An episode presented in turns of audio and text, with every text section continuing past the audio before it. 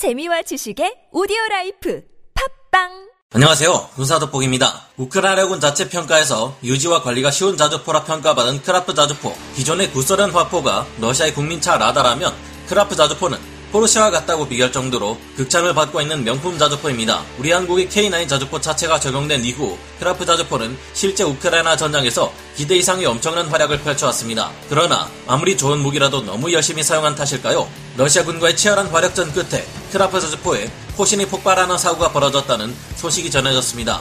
무기 관리에 있어 러시아군보다 훨씬 발전된 모습을 보이는 우크라이나군의 크라프 자주포는 러시아군의 포병을 압도하며 일방적으로 사냥했던 뛰어난 자주포였는데요. 지금도 이 사실은 여전히 변하지 않은 사실인데 어쩌다 이런 크라프 자주포가 이번 전쟁에서 처음으로 파괴된 것인지 그 이유를 알아보겠습니다. 전문가는 아니지만 해당 분야의 정보를 조사 정리했습니다. 본의 아니게 틀린 부분이 있을 수 있다는 점 양해해 주시면 감사하겠습니다. 여러 우크라이나 OSINT 보도들은 현지 시각 10월 2일 리만 포위전에서 격렬한 포격전을 이어가던 크라프 자주포의 포신에서 포탄이 폭발해 포신이 파괴되었다는 소식을 전했습니다. 9월 30일 새벽부터 우크라이나군 포병은 맹렬한 공세를 러시아군 방어진지에 퍼부어댔는데요. 그러나 너무 허무하게도 우크라이나군이 공세를 시작한 지 단 하루 만에 러시아군은 리만에서 철수하고 맙니다. 리만에 있는 러시아군을 초토화하기 위해 진군하는 우크라이나군과 테러를 확보하기 위한 러시아군 간의 싸움은 양군 한치의 양보도 없었는데요. 이번 포격전에 사용된 크라프 자주포는 대한민국의 K9 자주포 차체에 영국의 AS-90 포탑을 결합한 자주포로 지난 5월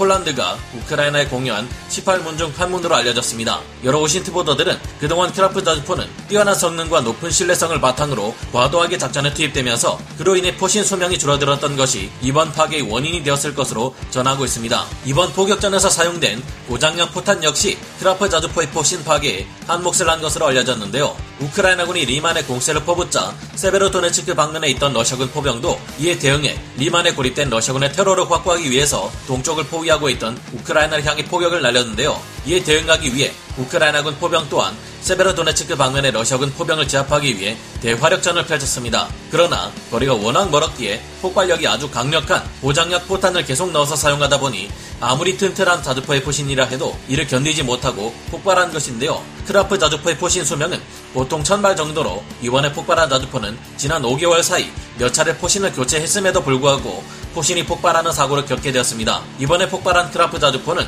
우크라이나군이 회수해 수리한 뒤 다시 전선에 투입할 예정이라고 하는데요. 이번 폭발 사고는 당시의 리만 전투가 얼마나 치열했는가를 보여주는 상징과도 같습니다. 일문의 화포가 시간당 수십 발을 퍼부을 정도로 치열한 상황이었고 이 같은 상황에서 무리한 운영을 계속할 수밖에 없었던 크라프 자주포의 포신이 폭발해 떨어져 나간 것이었습니다. 소식통들에 따르면 리만이 완전히 포위된 상황에서 수천 명의 러시아군이 소멸할 위기에 놓이자 러시아군이 장거리 포병 전력을 대거 투입해 어떻게든 테러를 열기 위한 화력 지원을 실시했다고 당시 상황을 전했는데요. 그런 각오로 절박하게 공격하는 러시아군 포병을 사냥하다 포신이 폭발한 것이니 러시아군을 철저히 박살내기 위한 우크라이나군의 의지가 얼마나 대단한지 짐작되기도 합니다. 이를 증명하듯 이번 리만 전투 이후 살아서 도망친 러시아군의 숫자가 고작 500명에 불과한데요. 이곳에는 이전에만 해도 5,500여 명, 5개에서 6개 연대 규모의 엄청난 러시아군 병력이 있었는데 9월 30일부터 10월 1일 자리신 회랑을 탈출하다 그만 우크라이나군의 맹공에 노출되어 엄청난 피해를 입었다고 합니다. 살아서 크레미나로 도망간 500명의 러시아군 병력마저도 이후 살아남기 어려울 정도로 위협적인 우크라이나군의 맹공에 시달리고 있다는데요. 이제는 러시아군이 전선의 흐름 자체를 뒤집기가 너무 어려워졌는데 이대로 파 독지세 우크라이나군 공세가 그대로 이어져 전쟁의 승리로 이어지기를 기원해봅니다. 오늘 군사 돋보기 여기서 마치고요. 다음 시간에 다시 돌아오겠습니다. 감사합니다. 영상을 재밌게 보셨다면 구독, 좋아요, 알림 설정 부탁드리겠습니다.